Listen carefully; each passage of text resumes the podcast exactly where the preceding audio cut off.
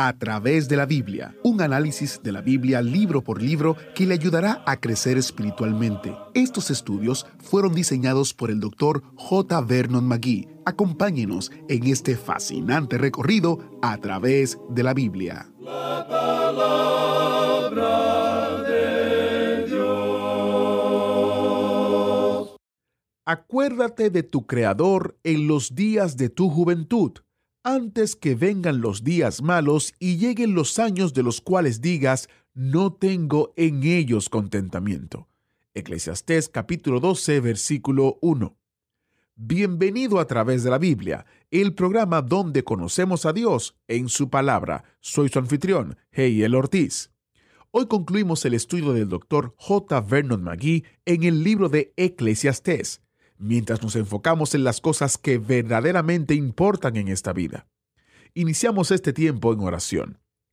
Padre Celestial, gracias por el tiempo que hemos tenido para estudiar el libro de Eclesiastés.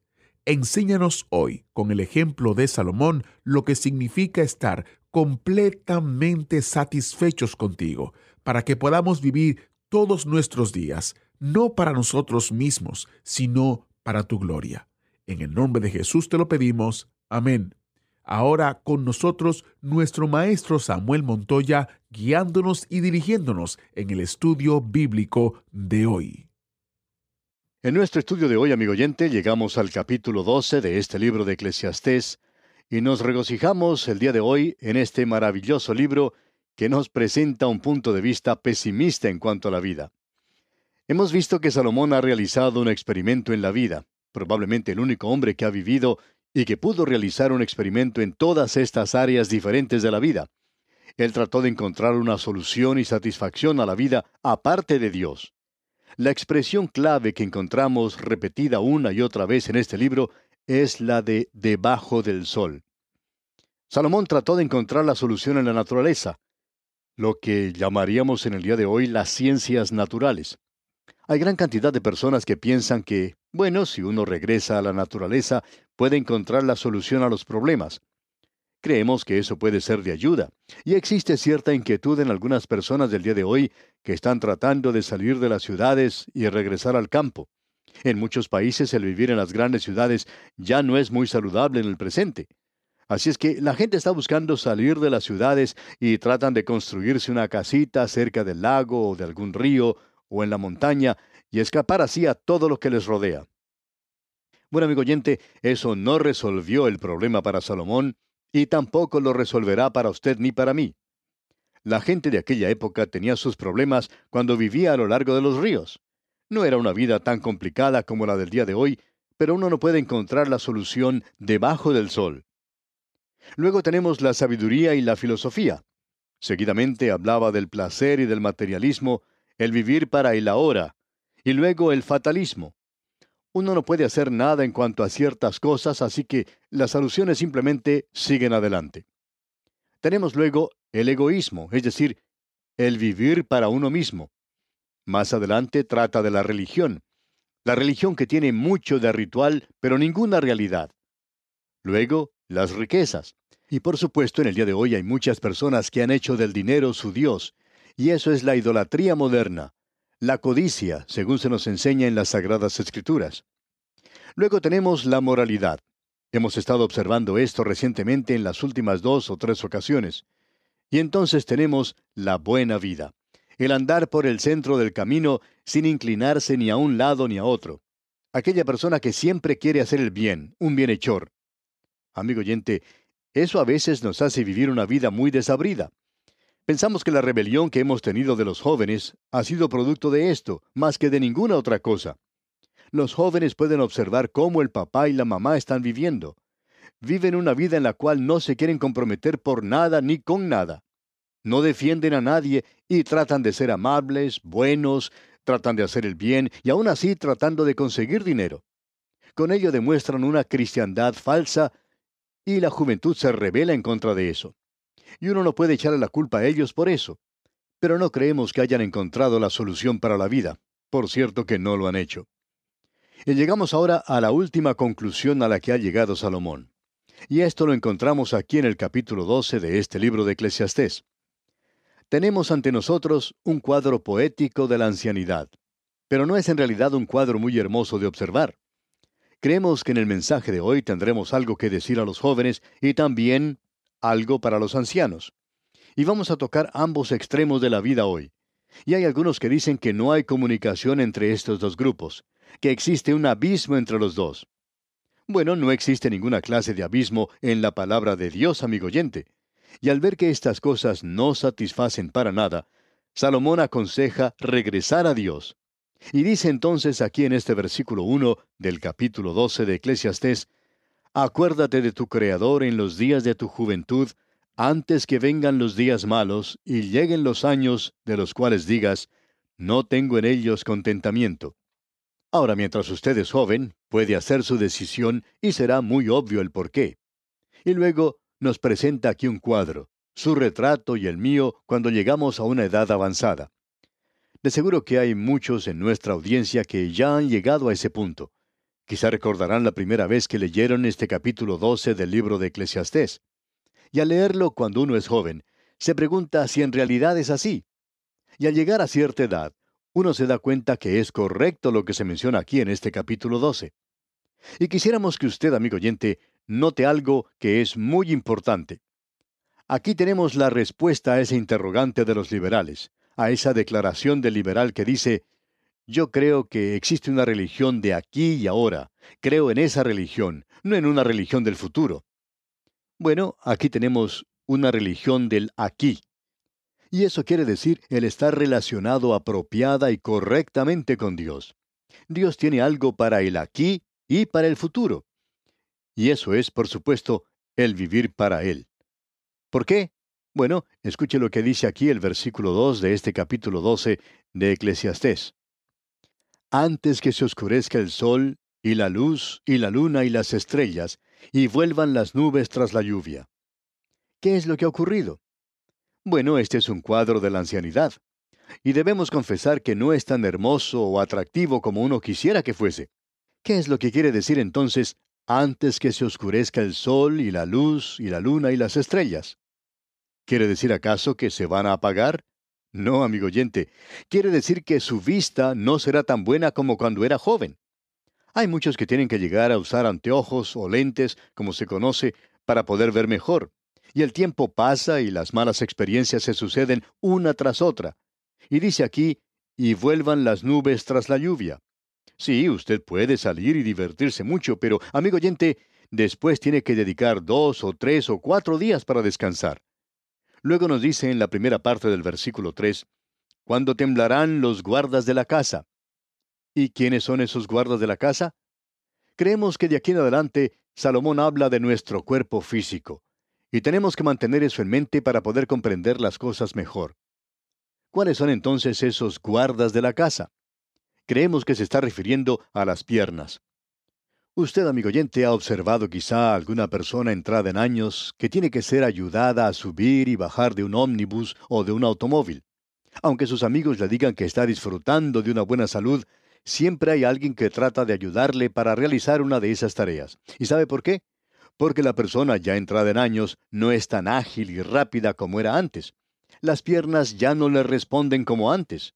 El tratar de subir y bajar las escaleras las hace lamentarse y se quejan y lamentan porque al subir o al bajar las escaleras las rodillas duelen bastante. Cuando temblarán los guardas de la casa, dice aquí. También uno descubre que tropieza más a menudo. El paso ya no es tan seguro como lo era antes tiene que tener cuidado al subir una escalera o al hacer algo por el estilo. Hay muchas personas de edad avanzada que tienen que conseguirse un bastón para poder caminar bien. ¿Qué cuadro, pues, el que tenemos aquí ante nosotros, amigo oyente? Y Salomón continúa describiendo nuestro cuerpo y dice aquí en el versículo 3 de este capítulo 12, Cuando temblarán los guardas de la casa y se encorvarán los hombres fuertes. Aquí él se está refiriendo a nuestros hombros. Usted habrá notado que las personas ancianas tienden a encorvarse, a encorvar sus hombros. Ya no pueden mantener la posición erguida en la cual estaban cuando eran jóvenes. Esta es una posición mucho más cómoda para ellos, podemos decir de paso. Y luego continúa esta descripción en el mismo versículo 3. Y cesarán las muelas porque han disminuido. Amigo oyente, esto nos está diciendo a usted y a mí que en el futuro perderemos nuestros dientes. Quizá haya que ir al dentista para que él los arregle de una manera u otra.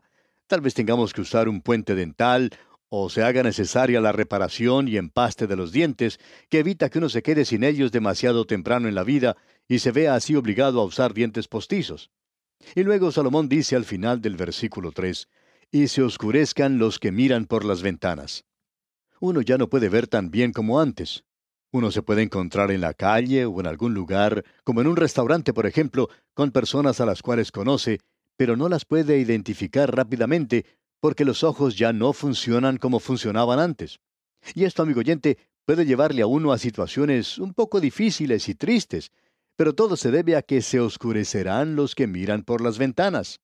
Las cosas ya no se ven tan brillantes como se veían antes. Luego, en la primera parte del versículo 4 de este capítulo 12 de Eclesiastés dice, y las puertas de afuera se cerrarán. Ahora, ¿qué quiere decir eso? Esto quiere decir que uno ya no va a escuchar tan bien como antes. Quizá esto le venga bien a algún señor que tiene una esposa que lo regaña mucho, y el quedarse un poquito sordo, pues resulta de beneficio para él. En cierta ocasión un señor usaba uno de esos audífonos especiales para que la persona que es un poco sorda pueda oír mejor. Y él salía a trabajar en el jardín a podar los árboles, y lo primero que él hacía cuando veía que su esposa salía para decirle algo era quitarse su audífono. Cuando ella salía al jardín, él estaba en una escalera podando los árboles y ella le estaba reprochando lo que hacía. Y todo lo que este hombre hacía era quitarse su audífono. Nunca escuchaba ni una palabra de todas las que ella le decía. Y de pronto su señora, después de haber hablado por unos quince minutos, se daba cuenta de esto y le decía, Oye, no creo que tú tengas tu audífono en el oído. Y por supuesto él no lo tenía. Y continuaba trabajando muy tranquilo. Bueno, las puertas de afuera se cerrarán. Luego Salomón continúa diciendo en este mismo versículo 4, por lo bajo del ruido de la muela.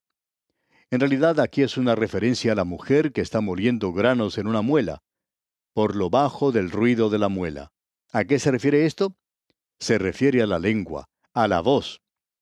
¿Se ha dado usted cuenta que cuando las personas se vuelven ancianas, su voz se hace cada vez más baja y hablan así? Bueno, usted sabe, nos estamos volviendo viejitos. Y así es, amigo oyente. Y cuando nosotros comencemos a hablar así, bueno, es mejor que abandonemos esta tarea en la radio. Por lo bajo del ruido de la muela. Esto pues es en referencia a la lengua y a la voz. Notemos ahora lo siguiente aquí en este mismo versículo 4 cuando se levantará a la voz del ave. Usted recordará que cuando era más joven, ni siquiera el reloj despertador lo despertaba por la mañana.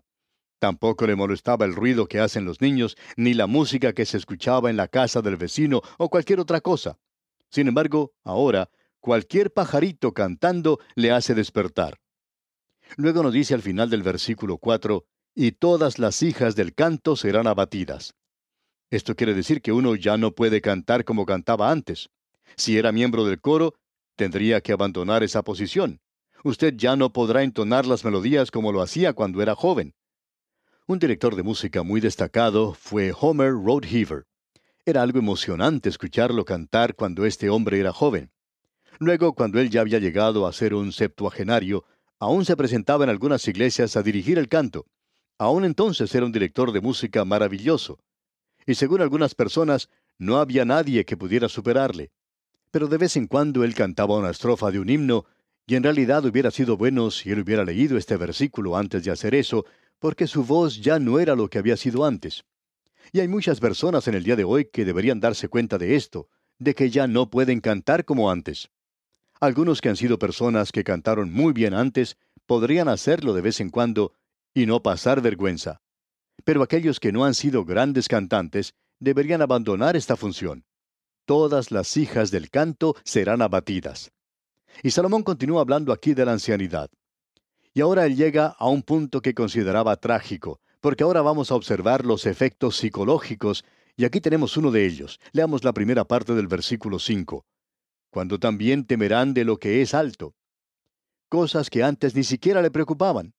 Este es un cuadro de la ancianidad. Ahora el versículo 5 continúa diciendo, y habrá terrores en el camino. Es decir, que ya no les gusta viajar como les gustaba antes. Esto es algo interesante porque hemos hecho varios viajes, hemos visitado varios lugares y hemos notado que al avanzar en años, nuestros amigos descubren que el viajar para ellos es mucho más difícil que antes. Y estas cosas ahora llegan a ser una carga en realidad. Y aquí dice, y habrá terrores en el camino. Uno tiene dudas en cuanto a las cosas que antes ni siquiera le preocupaban. Cuando uno es joven, bueno, no se preocupa de la forma en que viaja ni en la condición en que se encuentran los vehículos. Si uno al viajar por el camino encuentra que no tiene dónde dormir, simplemente se prepara para pasar la noche a la intemperie. Pero cuando pasan los años, amigo oyente, las cosas no son lo mismo. Uno se preocupa de lograr un lugar donde pueda pasar bien la noche, porque de otra manera se arruina el resto del viaje. Luego se nos dice aquí, siguiendo con este versículo 5, y florecerá el almendro. Tenemos que decir aquí que cuando florece el almendro, muestra flores blancas. Y eso quiere decir que la persona que está cercana a la ancianidad verá que su cabeza se llena de canas, o quizá no quede nada allá arriba. O son las canas o la calvicie. Ahora notemos lo que Salomón sigue diciendo aquí, en este mismo versículo 5. Y la langosta será una carga. ¿Cómo puede llegar a ser una carga una langosta?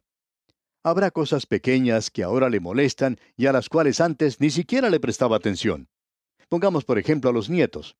Si usted es ya un anciano y tiene nietos, claro es que usted los ama y le gusta pasar algún tiempo con ellos, pero después de un rato, a usted le gustaría despedirse de ellos y enviarlos de regreso a su casa, ¿verdad? Luego se nos dice aquí en este mismo versículo 5, y se perderá el apetito. Ya no hay más romance. Quizá usted quiera actuar como si fuera joven, pero no es lo mismo. En cierta ocasión un evangelista se casó con una muchacha muy joven, y cuando él iba a predicar saltaba a la plataforma, se movía muy ágilmente y decía, me siento tan joven como nunca. Sin embargo, él no estaba engañando a nadie, sino a sí mismo, porque murió muy poco tiempo después. Otra frase de este versículo 5 dice, y se perderá el apetito porque el hombre va a su morada eterna. Las personas ya ancianas no comen como cuando eran jóvenes. Y de paso tenemos aquí una referencia a la eternidad. Y la última parte de este versículo 5 dice, y los endechadores andarán alrededor por las calles. Luego en el versículo 6 comienza a hablar de los órganos del cuerpo. Antes que la cadena de plata se quiebre. Esa cadena de plata es la médula espinal. Avanzando con este versículo 6 leemos, y se rompa el cuenco de oro. Ese cuenco de oro es la cabeza. Sigamos con el versículo 6. Y el cántaro se quiebre junto a la fuente. El cántaro se refiere a los pulmones. Notemos lo que sigue diciendo al final del versículo 6. Y la rueda se arrota sobre el pozo. Ya no puede enviar más sangre a través del cuerpo. Es una referencia al corazón, como podemos apreciar. Uno muere de esas enfermedades que afectan a estos órganos. Luego en el versículo 7 dice, Y el polvo vuelva a la tierra como era, y el espíritu vuelva a Dios que lo dio. El alma no duerme, y nos gustaría que aquellas personas que usan uno o dos versículos del capítulo 9 para tratar de darle fuerza a la doctrina de que el alma duerme, leyeran también este versículo. Porque el alma, amigo oyente, no duerme. El cuerpo duerme, pero el espíritu o el alma va a Dios. Y el espíritu dice aquí, vuelve a Dios que lo dio. En el Nuevo Testamento el apóstol Pablo dice algo para el Hijo de Dios. Ausentes del cuerpo, dice. Este cuerpo es un tabernáculo en el cual nosotros vivimos, es algo pasajero. Y luego nosotros morimos y dejamos este tabernáculo. Luego en el versículo 8 de este capítulo 12 de Eclesiastés leemos, Vanidad de vanidades, dijo el predicador, todo es vanidad. Joven amigo, la vida es un vacío si usted la está viviendo nada más que para aquí y para ahora. Usted va a llegar a descubrir un día que todo lo que tiene en su mano es nada más que cenizas y que delante suyo está toda una eternidad. Este es el cuadro que se nos presenta aquí. Podemos decir lo siguiente, cuando era niño reía y lloraba y el tiempo se arrastraba. Cuando era joven soñaba y hablaba y el tiempo andaba. Cuando llegué a la madurez, el tiempo echó a correr. Cuando llegué a la vejez, el tiempo voló veloz, y muy pronto, al seguir mi andar, el tiempo desaparecerá. El salmista podía decir, enséñanos de tal modo a contar nuestros días que traigamos al corazón sabiduría. Y esa sabiduría es el Señor Jesucristo mismo. Eso es lo que es importante, amigo oyente. Alguien describió esto de la siguiente manera. Tú sabes, Señor, que me estoy volviendo viejo. Y siguió diciendo, el fuego de mi juventud se vuelve cenizas. De alguna forma me inclino a recordar y a hablar de los días buenos que comienzo a extrañar. Soy un poco más sombrío, mandón, y pienso que todos deben obedecer mis órdenes inmediatamente. Ayúdame, Señor, a ocultar mis dolores y a darme cuenta de mis equivocaciones. Haz de mí una persona dulce, silenciosa, serena, en lugar de ser áspero, amargo y malo. Qué cuadro este de envejecer con dignidad, ¿no le parece? Luego en los versículos 9 al 11 de este capítulo 12 de Eclesiastés leemos, Y cuanto más sabio fue el predicador, tanto más enseñó sabiduría al pueblo, e hizo escuchar, e hizo escudriñar, y compuso muchos proverbios. Procuró el predicador hallar palabras agradables y escribir rectamente palabras de verdad. Las palabras de los sabios son como aguijones, y como clavos hincados son las de los maestros de las congregaciones, dadas por un pastor. Nosotros no debemos despreciar la sabiduría del pasado. Y el versículo 12 dice, Ahora, hijo mío, a más de esto, sea amonestado. No hay fin de hacer muchos libros, y el mucho estudio es fatiga de la carne. La educación no resuelve los problemas de la vida. ¿Qué entonces? Bueno, al comienzo de este capítulo 12 leímos, Acuérdate de tu Creador en los días de tu juventud. ¿Por qué? Bueno, es por algo muy importante. Porque lo que se relaciona a la salvación de su alma, hay más oportunidades de hacerlo cuando uno es joven, y también hay más oportunidades de servir a Dios cuando uno es joven. Las estadísticas demuestran que más personas llegan a Cristo cuando son jóvenes. Si usted tiene ya 80 años de edad y está escuchando este programa, la oportunidad de llegar a ser salvo es dudosa. Ahora, con eso no queremos decir que es imposible. Usted puede llegar a ser salvo. Ha habido ocasiones cuando personas de 90 años de edad han aceptado a Cristo como su Salvador personal. Pero los hombres que han podido servir, que han podido dar algo a Dios, lo han hecho cuando fueron jóvenes. Note usted a José, Moisés, Daniel, Jeremías, Gedeón, David y Saulo de Tarso, Timoteo y tantos otros que uno podría nombrar en el día de hoy. Qué cuadro el que tenemos ante nosotros, amigo oyente. No existe ninguna respuesta a los problemas de la vida debajo del sol en el día de hoy. Y esa es la razón por la cual la educación, el gobierno, los militares y los científicos no han hallado ninguna solución a los problemas de la vida. Solo Jesucristo, amigo oyente, solo Cristo Jesús tiene la solución. ¿Por qué, pues, no entregarse a Él ahora mismo? Él dice, al que a mí viene, no le echo fuera. Acuda usted a Cristo Jesús ahora mismo y sea salvo por toda la eternidad. Y así concluimos nuestro estudio de este libro de Eclesiastés. Que las incontables bendiciones del Señor sean su más preciado tesoro, es nuestra ferviente oración. Agradecemos que nos acompañara en el estudio de hoy. Le invitamos a que visite nuestro sitio en internet a través de la biblia.org. Ahí puede suscribirse para recibir las notas y bosquejos de lo que estamos estudiando y noticias del ministerio. También encontrará la variedad de libros y materiales gratuitos que tenemos para usted. El sitio es a través de la biblia.org. Todo lo que hacemos es posible gracias al Señor y a personas como usted que se unen a nosotros en la obra de llevar la palabra entera al mundo entero. A través de la Biblia es una producción de Radio Transmundial.